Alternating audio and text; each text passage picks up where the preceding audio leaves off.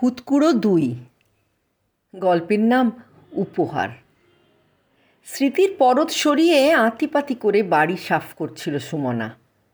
নতুন বাড়িতে সে রাখবে না তার এক ফোঁটাও স্মৃতিকণা। যে প্রসূন ওকে জীবনেও বোঝার চেষ্টা করেনি একটি বারের জন্য, তার জন্য তার স্মৃতিগুলো তলানিতে গিয়ে ঠেকেছে। সুমনার বই প্রকাশ আর প্রসূনের মঞ্চে কবিতা কেন্দ্রিক আলাপ। একটা মাতাল ঝোড়ো হাওয়ায় আচমকা উড়ে গেছিল সুমনা সেদিন। তারপর থাকা থাকি শুরু হলো বাড়ির অমতেই। বিয়ে করবে না ওরা ঠিক করেছিল, তবে নিখাত ভালোবাসার ঘাটতি ছিল হয়তো।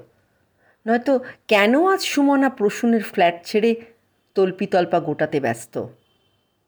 হঠাৎ বইয়ের আলমারি থেকে সুমনা সেদিন আচমকা খুঁজে পেল বইমেলার সেই পুরনো উপহার।